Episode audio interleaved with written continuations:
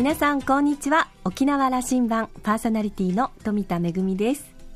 沖縄そばにはいろんな種類がありますが皆さんは例えばティビチそば、ソーキそば、三枚肉そばと並んでいたらどれを一番よく召し上がりますか？私はですね、とにかく三枚肉上宮なので、大体三枚肉そばで、その次にまあ、ソーキ、ティビチの順で、実はあんまりティビチは食べないんですが、最近ですね、厳しづいてるんですよ。というのも、先日あのカナダの東部東海岸に行った時にですねあちらはあのフランスからのあの移民の方のが多くてですねかなり豚肉文化が発展してましてティビチをよく召し上がるんですね。であの美味しいティビチ料理がたくさんありましてそこで私もねたくさんいただいてきて帰ってくるとやっぱりですねあなんかティビチって改めてあの油のプットルーとかもあってですねぐすみちもあってですね美味しいなと思うようになって、えー、最近は、えー、なかなかあの沖縄そばも手びちづいておりまして体重がまたまた気になる今日この頃ではございますが皆さんはいかがでしょうか。さあ沖縄羅針盤今日も5時までお届けいたします。どうぞお付き合いください。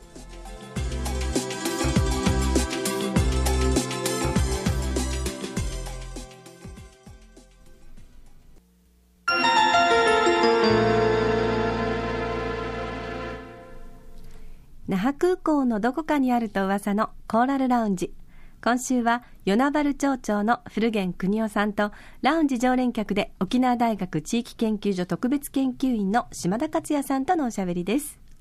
古源町長は昭和17年生まれ。民間企業を経て31歳で町議会議員に初当選。平成18年に与那原町長に初当選され現在2期目を務めています。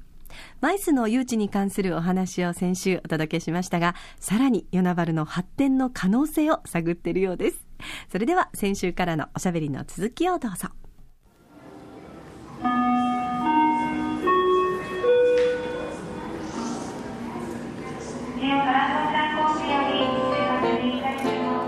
もう一つ外向けにはなぜその与那原の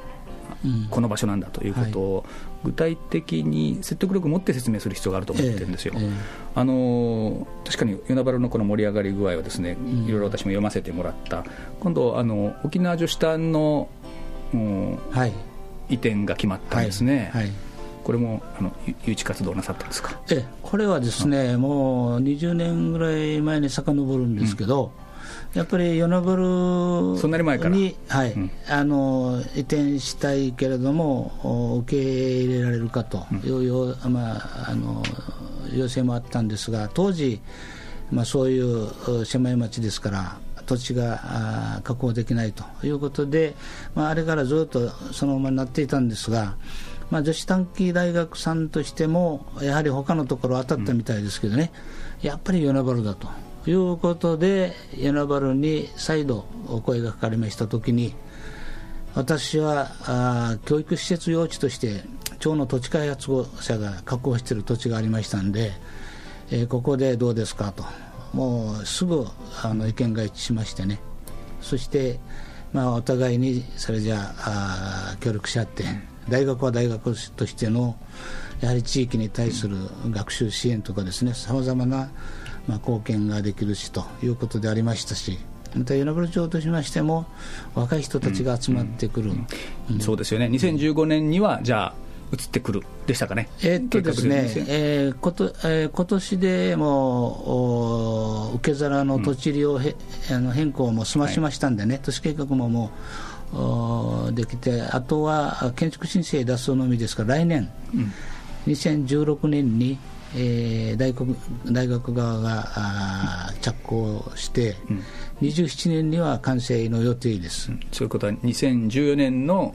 着工で2000、まあ、ちょっと平成と今は13年ですね、はい、14年の着工で,、はい、で。15年にはもう出来上がりますから、うん、16年には開校と。じゃあ2016年からは、はい、与那原の町に、はい学生たちが特に女子大なのでそうなんです。活気活気づきますよこれは。そうですよね。あのこの話もしたい。あの、はい、LRT ああはいはい。これはあの僕はこれ千載一遇のチャンスだと思います、はい。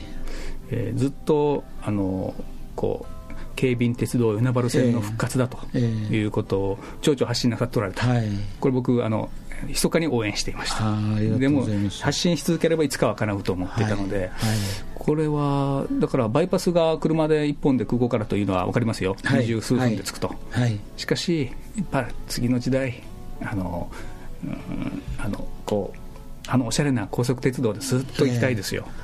あのこれはですね、やはり沖縄が将来、未来を考えた場合に、どうしてもこの整備をしなきゃいかんのが公共交通だと思うんですね、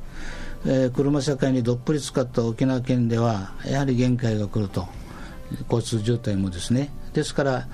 あの鉄軌道の導入、まあ、南北縦断の構想は構想で、まあ、将来、えー、どうしても必要だと思います。でえー、大正3年に、えー、那覇と与那原間に、あの県営鉄道、警備鉄道が、まあ、敷設された、これは当時の金で63億63万円かかってました、うん、63万円。ちょっと概念分かりませんけど、ねまあ、それだけかあの、うん、貨幣価値がね、えー、違うと思いますけど、それも顕費でですよ、うん、そしてこれはなぜ与那原だったかというあたりにですね、与那原のポテンシャルがあると。1914年のことですよね、えー、大正3年ですから、その辺ですよね。それはあれですよね、はい、この与那原が、はい、あの海のあの港でも、港としての重要港だったんですよね。これですね、島田さん、あの私、最近ちょっといろいろ資料をめくってみたらですね、やはり当時、荷馬車ですよ、うん、ね、荷馬車でもう貨物を輸送している時代ですから、当時、沖縄県の資料によりますとね、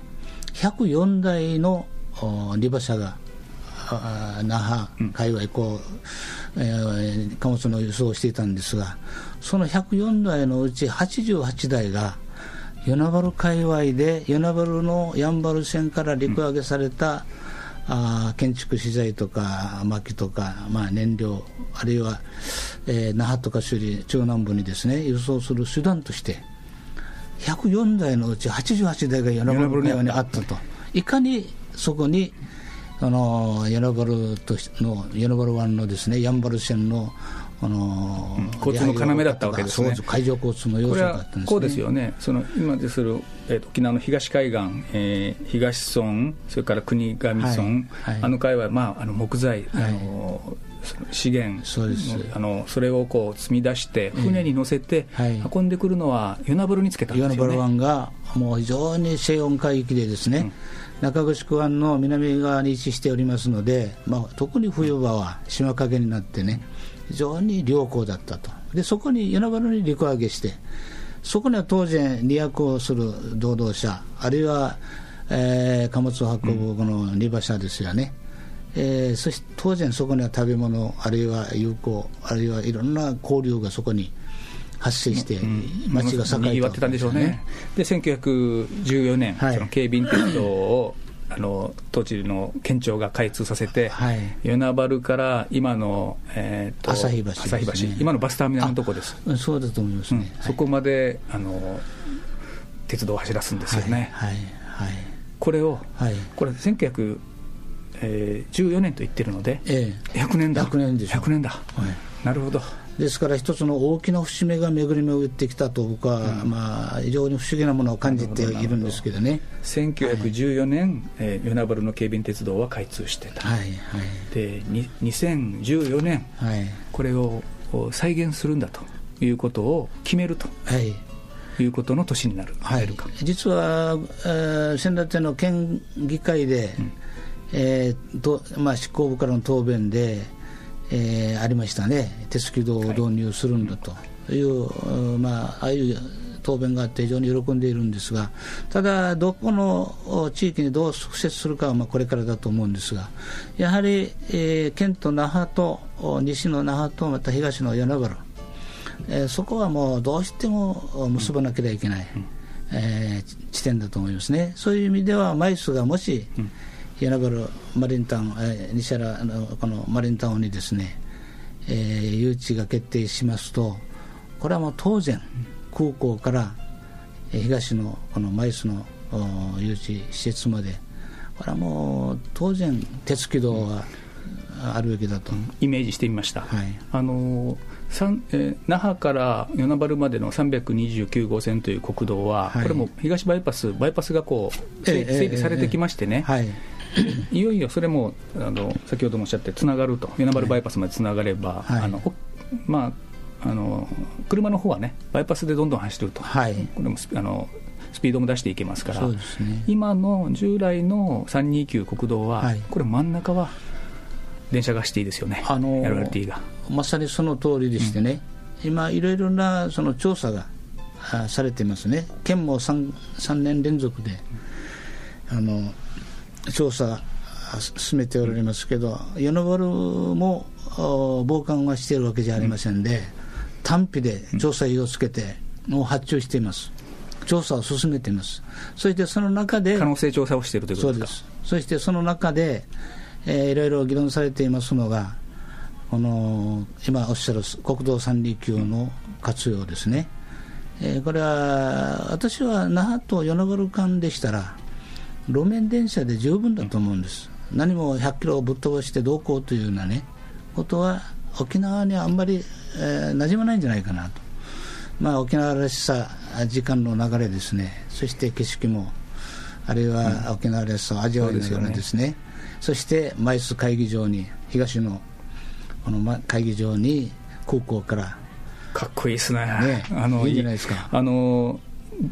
路面電車とは言ってもですね、はい、今の時代の路面電車、これ、LRT、かなりこうスタイリッシュな、かっこいいんですよね。すごいですよ。でヨーロッパのものも僕見ましたし、それから、はい、えー、と富山県の富山市が走らせてる LRT、はいはい、これなんかいいですね。あのそういう意味ではですね、まあ、私もそういう意味では非常にそのロマンチストの面がありまして、はい、ご自分でおっしゃいましたね、はい。あのもう夢を語り続けて、うん、えー、生きてるようなものですから、はいはいで広島も行ってきました、した。あの先進視察ですね、あの広島のお路面電車もいいですね。宮島まで走っていく、はい、そうなんです、そうなんです、だんだん海が見えてきてね、はい、あの市街地では40キロまで制限がありますけどね、はい、もう郊外出たら100キロぶっ飛ばしてですね、あのすごいあの、まあ、活用の仕方。それから富山も、実は南部の首長さん方集まってですね視察この前行ってきました、はい、優秀ですよ。あそこまあコンパクトシティ作って、ね、あのいやこれ沖縄できないわけないわけで。であのさすがに与那原は LRT のことずっとおっしゃったけども、はい、このあの上浜タウンでこういう新しい都心ができたというだけでは、なかなか優先順位上がらなかったと思うんですけども、はい、このマイスの施設とセットなら、はい、これはみんなあの必要だと、ね、ぜひやろうという話、はい、であの費用費用対効果、まあ、費用のことを考えても、ええ、多分あの現実的だと思います、ええ、それでですね、うん、これはあの何も与那原町だけのですね、その動向じゃなくして、これはやはり、まあ、東に面している自治体、えー、この前、えー、6名集まる機会がありましたんで、首長同士ですね、うんうんこの枚数の話に話が咲きましてね。ということは、えー、与那原からすると西原、えー、中城、北中まで行くんですね、そして灰原も含めてですね、うんうん、これはもうどういう立場から考えても今回は東だろうと。この巡り巡ってきたあチャンスをね、えー、みんなあの力を合わせてやりましょうと。私も今日の放送ではあのなんていうかな、前のめりでお話を伺っておりますけれども、古家さん、いつも 3C のことをおっしゃる、はい、最後は、はい、チャンス、チャレンジ、チェンジ、はい、あの古源さんなりの言葉であの、はい、もう一回発信いただきたい。はい、あのですねえー、私はもう昭和17年の生まれですから、まあ、生まれたところは南洋パラオで、そして親父が国頭村アダデス出身ですので。今年70になりますか？そうです、うん、それで与那原に来てもう60年近くなりますけどね。振り返ってみてですね私はその不思議な感じがして仕方がないんです、うんうん、人はね偶然巡り合うんだという錯覚をしてるんじゃないかと、これはもう巡り合うべくしてね人は人と巡り合うんだと。そして私が与那原町のマリンタウンプロジェクトをもう取り組んだのも31歳の町会議員と当選してあれからずっとその与那原の将来を見越してですねマリンタウンプロジェクトに関わってきました、うん、ですから今振り返ってみたらですね、まあ、人生、えー、一つの無駄もないなと、いろいろなギリギリの体験もしますけどね。あのそのギリギリの体験の中から素晴らしいすごいエキスをあの人間は学ぶことができるんだということで、うん。これは与那原が今、東の拠点としてですね、マイスの運動が起こってきた、これは誰が止めても止めきれないですよ、すごい盛り上がりですからね。ですから私はいよいよ巡るべくして東に目が向いてきたと31に町議になられて、はい、まあ、あの40年の町のことをずっと考えてきた、はい、無駄なことは一つもないと、無駄人生に無駄はないですね。いよいよ集大成のこの枚数、はい、そそしてそこに交通体系がつながる、はい、LRT までつながる、はい。えー、何百年続いたあの与那原の発展を、はい、まああの、それにつながるような形になっていく。そうですね見えるんですね。私はもう、もう描いてますね、うん、原があの海上交通で栄えた、はい、あの港町が、あもう一度、東の拠点としての役割を担うべく、時間が来たと、まあ、琉球、沖縄もね、あのーうん、時代ですよ。ああの情報校が見た琉球というね、あの映画でももう県民に琉球人としての、思いを私は非常に熱いものを感じていますけどまさに、えー、自然の意志、うん、これは稲森和夫塾長がよく使われる言葉ですが、まあ、自然の意志が働いていると、うん、これは人の力とかどういうもののを超えたですね。やはり巡るべくして巡るべくしてきたと。ですから私は必ずや東のこの拠点としてねあるいは沖縄県の将来の発展生やさっていう感じですな、そうなんです、うん、もう期待しております。ありがとうございます、はい、またあのこれ、決まった時には、またコーラルラウンジにお呼びしますので、そうですね、えー、ぜひまたそういう時間が来ることを楽しみにしています。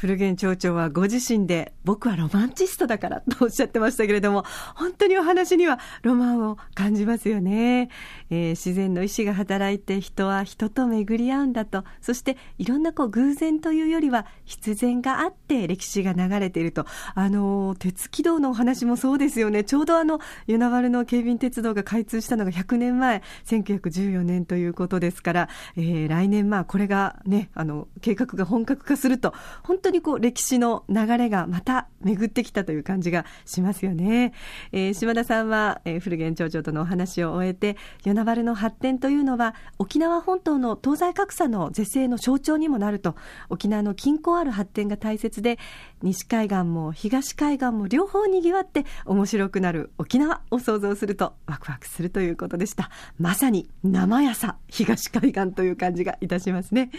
今週のコーラルラウンジは与那原町長の古源邦夫さんとラウンジ常連客島田克也さんとのおしゃべりでした。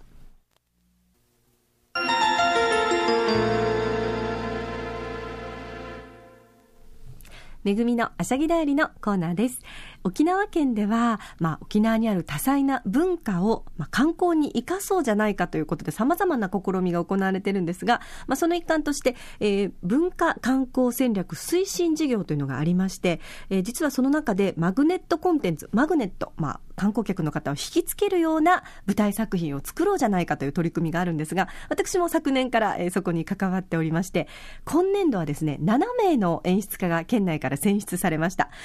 えー、まあ、6名はもうすでに記者会見などで発表されておりますが、1名はですね、あの、まだ、私は知ってるんですが、まだ発表できないということで、全国的にも活躍するあの方が今回は参戦ということで、えー、まあ、あの、発表できる時期になったら私もね、ご紹介したいと思いますけれども、さて、えー、そのマグネットコンテンツ、私も演出家として関わっておりますが、ラジオ沖縄の民謡の花束のパーソナリティとしてもおなじみの、東目義明さんも今年度から演出家として頑張ってますよ。その舞台が、えー、今月の12日に国立劇場沖縄小劇場であります。カジャデ風アイワと言いまして、この作品はですね、今年のキジムナーフェスタのフリンジ枠で、えー、初演されまして、私も舞台を見に行ったんですけれども、遠目さんの一人芝居で素晴らしかったですね。皆さんご存知のカジャデ風、よくあの、ご披露宴の一番最初、幕開けで踊られているのでよくご存知だと思いますけれども、このカジャデフをもとに、えー、首里王府の役人として働くことになったタルガニーという男性、このタルガニーを、まあ、トーメさんが演じまして、えー、彼と、それから、まあ、あの、先輩との関係、そして恋心を抱いているマジルという女性との関係を、えー、描いていきます。あのまあ、沖縄の古典音楽からおなじみの民謡とか民謡からでびっくりりするのがですね、なぜかジュリーの曲とかが入ってくるんですよ。あの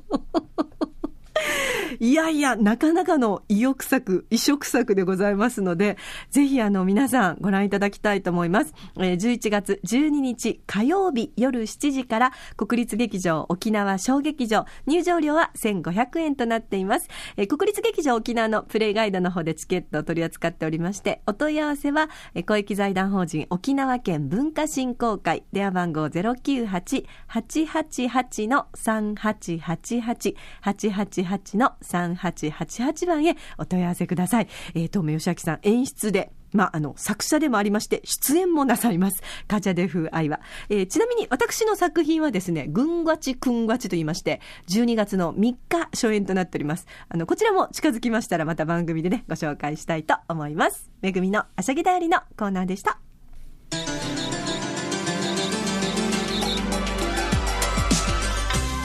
沖縄羅針盤では皆さんからの番組のご感想やリクエスト曲などメッセージをメールでお待ちしています。宛先は864アットマーク r 沖縄 .co.jp 864アットマーク r 沖縄 .co.jp です。懸命に沖縄羅針盤と書いて送ってきてください。お待ちしております。それからポッドキャストやブログでも情報発信中です。ラジオ沖縄もしくは沖縄羅針盤と検索してホームページをチェックしてみてくださいね。沖縄羅針盤今週も最後までお付き合いいただきましてありがとうございました。そろそろお別れの時間です。パーソナリティは富田恵でした。それではまた来週。